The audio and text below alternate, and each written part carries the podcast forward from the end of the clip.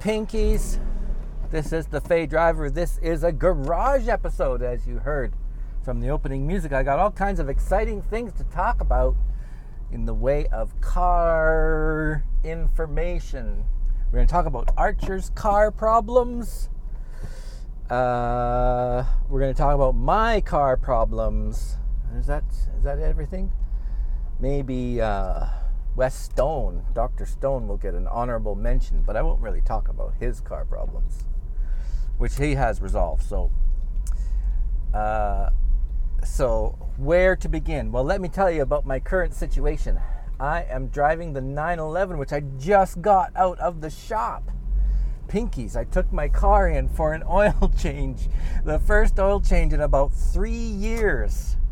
And you're probably thinking, Fay driver, you've only done an oil change in three years?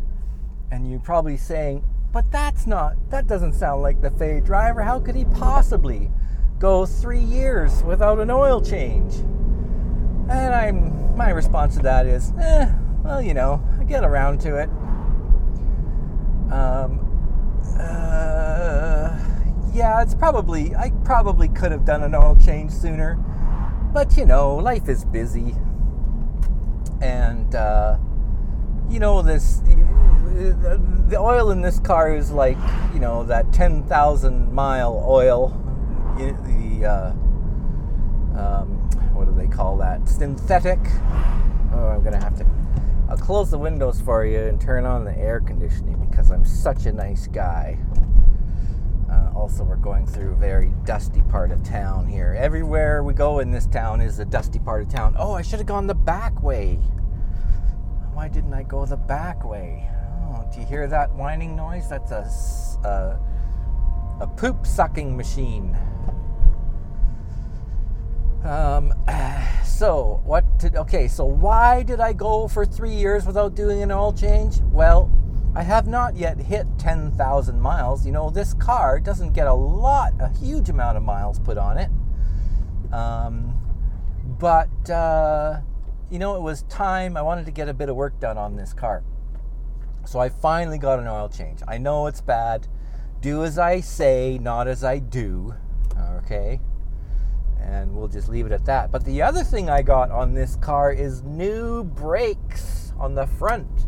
I got new rotors and new um, pads, of course. You should usually always get new pads when you get new rotors. Uh, and actually, uh, the guy I the guy showed me my old rotors and my old pads, and they were actually bad. I I thought I had more life in my pads, but turns out I did not. Uh, so timing was perfect, and the rotors were very strangely pitted. I've never seen pitted rotors uh, like I saw on these rotors. So it was a, it was a bit of a new thing for me. Um, you know, I guess the car just sits too long. I got to drive it harder, pinkies. I got to get it out get rolling on it. And of course, I'm always washing the car and then putting it away wet, and then that causes uh, corrosion. I don't want to say not really corrosion on the rotors, but uh, you know, a buildup of rust from the oxidization of the water on the steel. Um, and then I guess that's probably contributing to it. That's really interesting to me. So anyway, uh, and also I was experiencing some um, brake uh, flutter. So the rotors were warped, right? From you get them uh, got, get all heated up, and the war- the rotors warp when you're braking as hard as you know this car does track days. So you're doing really hard braking, really heating up those brakes and uh, and over time brakes warp. No matter how good of a brake disc you might think you have, um, eventually all brake rotors will warp. So uh, new rotors. So Uh, and then I, t- I talked to the mechanic about this car because I had some concerns about uh, rear main seal and my clutch, and I got my front differential oil changed in this car. Um, so I'm, I'm excited about having new oil in my front diff. Um, so now I just gotta get out and drive this car like a maniac. so I can see how what it's like. The guy was very impressed, the mechanic was very impressed with my little car. He said it drives really nice and he says it's in really good shape. It is, you know, 21 years old. It's now legal to drink this car in the US. We can drink in at the 18. When when a car turns 18, you can take it to the bar in my country. Um, so uh, I'm quite happy to have my car back. It's been gone for a week and I haven't seen it. Um, and now I want to talk also to Toppy Smelly because Toppy Smelly put out a podcast about jumping in his car, turning it on, and then racing away. And he he had asked the question, "Can I get in my car and drive it without warming it up?" And he has a 2010 Honda Fit. So yes, most definitely, Toppy, you can get in and start your car and just drive it. We don't have to warm cars up anymore because we don't have chokes. Uh, all of our cars these days, none of them have carburetors. And a carburetor is a device that mixes the air and the fuel together and when you press on the gas pedal, you're opening up this throttle, which is basically a big valve, like a butterfly valve. And when opening up the, the throttle on a carbureted car, it allows more air to get sucked into the pistons. And along in that in that carburetor, the gas squirts in along with the air, and the more air that gets sucked in, the more gas that gets sucked in, because it's a Venturi effect. Gas is sucked into the engine in a carburetor. Whereas, you know, we haven't had carbureted cars since the mid 90s or early 90s. Everything now has one, electronic ignition, and two, uh, in some way the fuel is squirted into the uh, into the airflow stream. It might be squirted in uh, in something called a throttle body, which is where the throttle body is where when you press on the gas pedal, a computer uh, opens a valve. A little electric motor opens a valve in a uh, in the throttle body, which is like a carburetor, but it's not a carburetor. And uh, then air gets sucked through the carburetor, goes into the intake uh, intake system and into the pistons.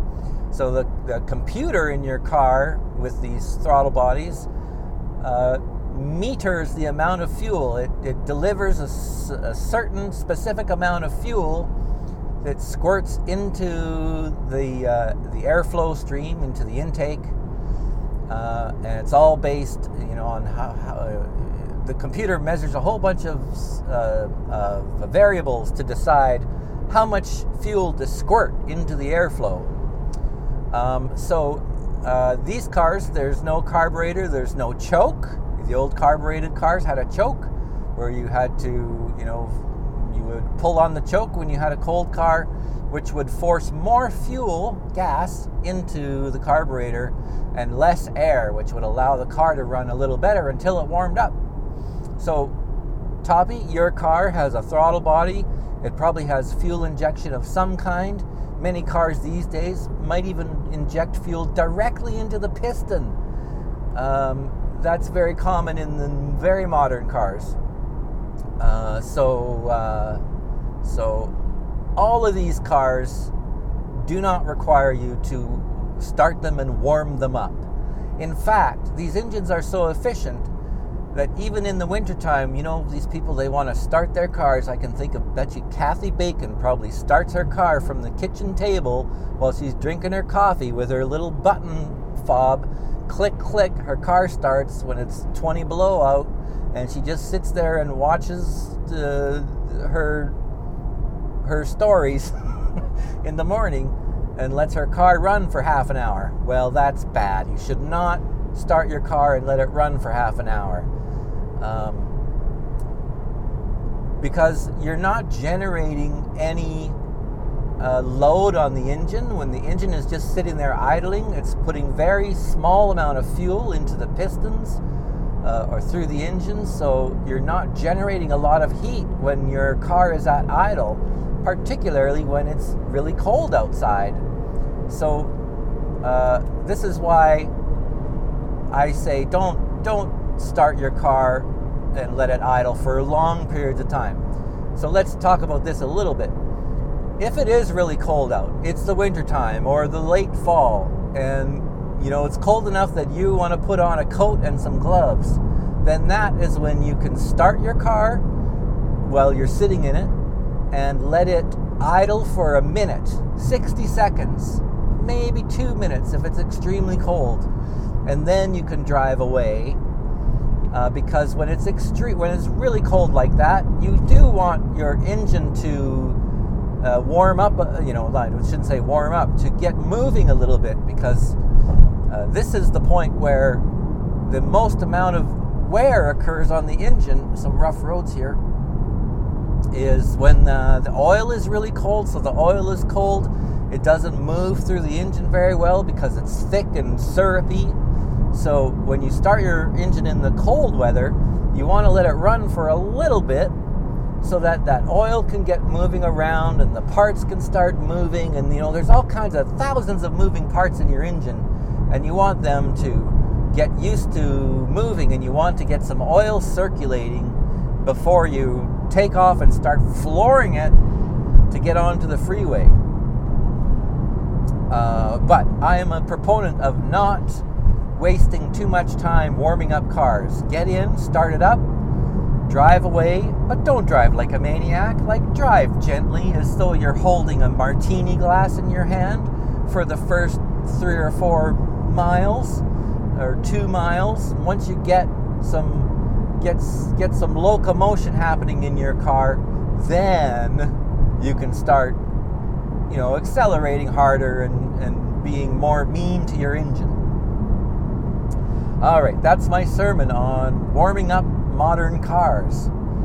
Now, speaking of hot cars and car engines, I'm going to talk about Archer's car problems.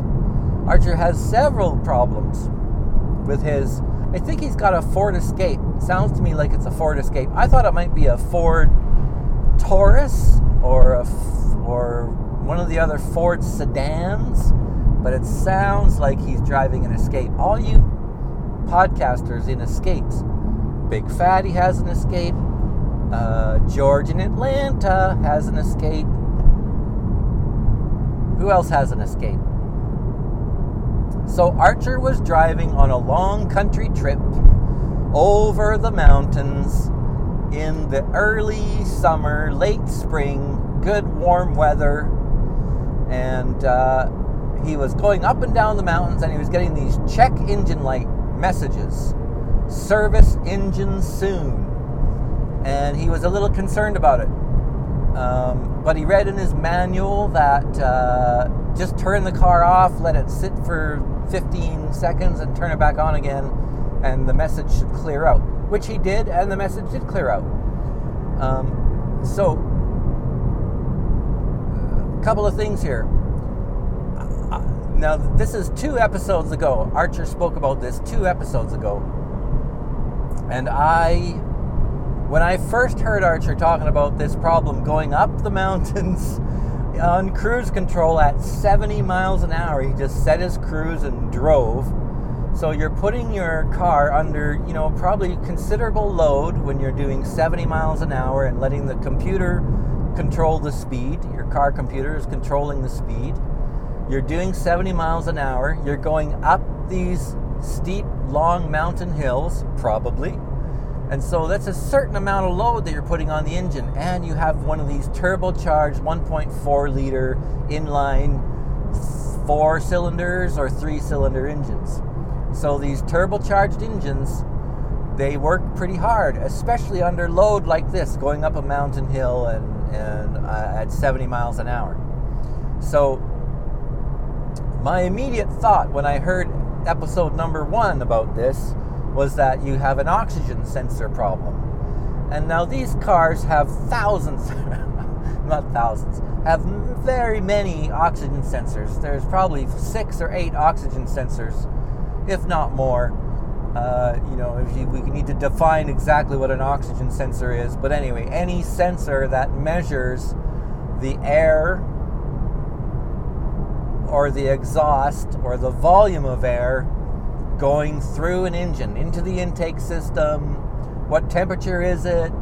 Uh, going through the combustion process and then out the exhaust. There's oxygen sensors on the downstream side of the exhaust, the downstream side of the turbo, which is Archer's problem, and also there's oxygen sensors in the catalytic converter and in the exhaust stream. So there's so many of these oxygen sensors sensors on your car. It's very common to get a check engine light uh, to activate, and it's almost you know 80% of the time it's an oxygen sensor that needs to be replaced. So that was my first thought on your problem is that you just have an oxygen sensor that went wrong, particularly given that it would reset and the and it was fine when you were driving not over the mountains and not in less dense air um, and uh, you know different air temperature changes and all that. So turns out that you know my guess was right. I'm not gonna you know not, not that I'm so amazing, but the situation was that a sensor which was downstream of Archer's turbo was bad or giving erroneous readings, and they replaced that oxygen sensor for $500. Holy macaroni. Um, so that problem is possibly solved. But there's also a chance that the turbo could be caked, or there could be an issue with the turbo. We're gonna have to wait and find out from Archer if he has more engine problems caused by that turbo. I'm to talk about turbos in a minute. All you people, you Scotty the little Aussie battler, you got a turbo in your little 1.4 liter three cylinder. Uh, Big Fatty has a turbo. George in Atlanta will have a turbo. All you people with turbos, you're gonna, I'm going to give you a turbo lesson in a minute. But first, I want to talk about Archer's shocks. Archer said replace two shocks for $500. Wow, that's a lot of money for shocks because in the olden days, you used to be able to buy shocks for $25. So I suspect that it's actually not a shock that went wrong, but more of a strut. Uh, and Archer said that his shocks were leaking, and he wanted to know why were his shocks leaking. Well, let's first fix this problem that it's not a shock. No, not turning here. I'm going to go here. Lots of traffic here, guys. Everybody's waiting to turn in front of my face. Okay, so why would shocks be leaking? Okay, first, let's uh, clear this up. It's probably a strut. Uh, a strut is a shock absorber encased in or surrounded by a spring and that part is going to run you, you know, one or two hundred dollars. So let's just assume that Archer's right that it's five hundred dollars for these two shock absorbers on the rear of his car. So you say, let's say it's going to be two hours of labor at $150 per hour. That's 300 bucks for the labor to do two shocks, and then the part is going to be $100 for for the strut. And the reason uh, it's a strut is because struts are very common. You may have heard of MacPherson strut. It's a very common name for these. Uh, it's an old name. We don't typically use the name MacPherson strut anymore, but maybe that will help twig your memory about what a strut looks like. So this strut um, does a couple of things. It has two components to it. It has a spring so the spring is effectively to manage the weight, to support the weight of the car on the wheels. And then surrounded inside that spring is this shock absorber, um, or could be called a damper, for instance. And the job of the damper is to restrict the movement of the of the wheel up and down or the or the body of the car up and down as you go over bumps.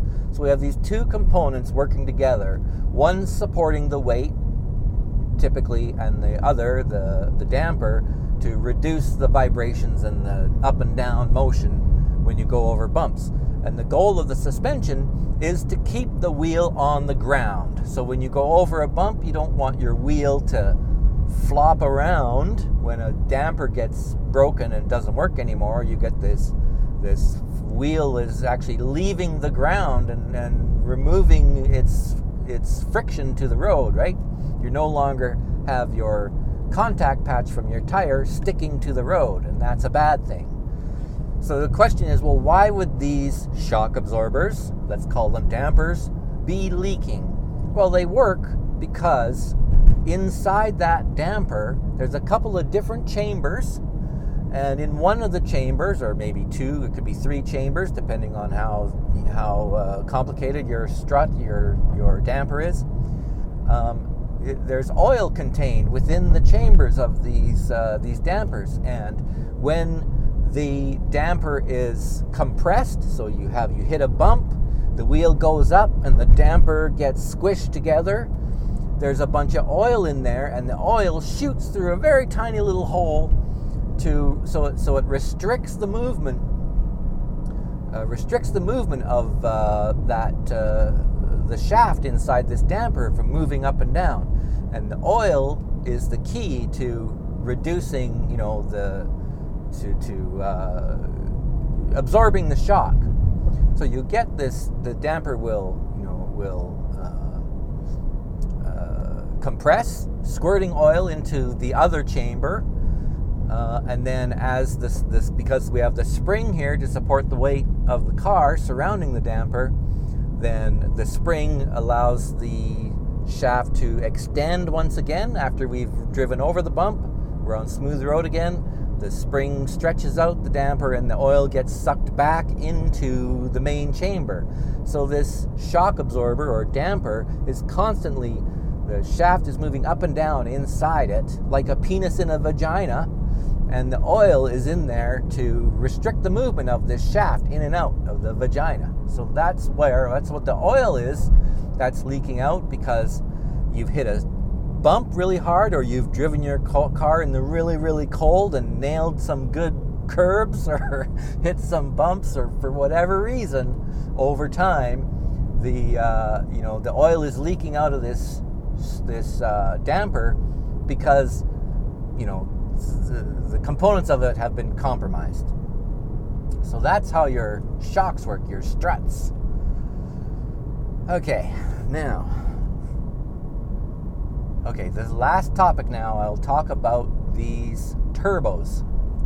Now, listen, you kids with your engines that you don't even know you have turbos. Like all these people with their Ford Escapes and their Ford uh, sedans, and oh, the C Max. Does somebody have a C Max? Probably not. Is that just me? Um, your turbo, you guys with your turbo in your turbo engines. What does Ford call them? The, Ford calls them the uh, EcoBoost, the EcoBoost engine. If you have an EcoBoost engine in your vehicle, you have a turbo. And I'm telling you folks, these turbos, they work really, really hard. The job of a turbo is to take exhaust gas from out from the engine after you've been flooring it. This exhaust gas comes, it gets directed into the turbo. The exhaust gas makes these vanes spin around really quickly from the uh, from the force of the exhaust leaving the engine, and that in turn turns another set of vanes of cold air, the air that's coming into your fresh air intake, um, and it compresses that air and then pushes it into the engine in the intake. And these turbos run really, really hot because they're they use all the hot exhaust gas from your, you know, from the engine to compress air and put it into the uh, in into the combustion process, into the intake stream, And compressed air burns way better because dense air burns much better than non dense air, right? Um, there's more oxygen in the air that is compressed by the turbo. Uh, so the more oxygen you have, the bigger explosion you're going to have, right? So I want all you kids who are driving these turbo engines, these EcoBoost engines, I want you to remember oh, I got a little Triumph behind me. I'm on a really good road. Oh, good. Open, open top Triumph. Oh, sharp corner. um, so when you're driving your car and you've just climbed a mountain, Archer, and you come down the other side, or you're driving in hot weather, or you're putting your engine under extreme amounts of load, or you're just Scotty Battler, you know Scotty Battler's hooning it around in Australia in the hot, hot weather of the high heat of winter.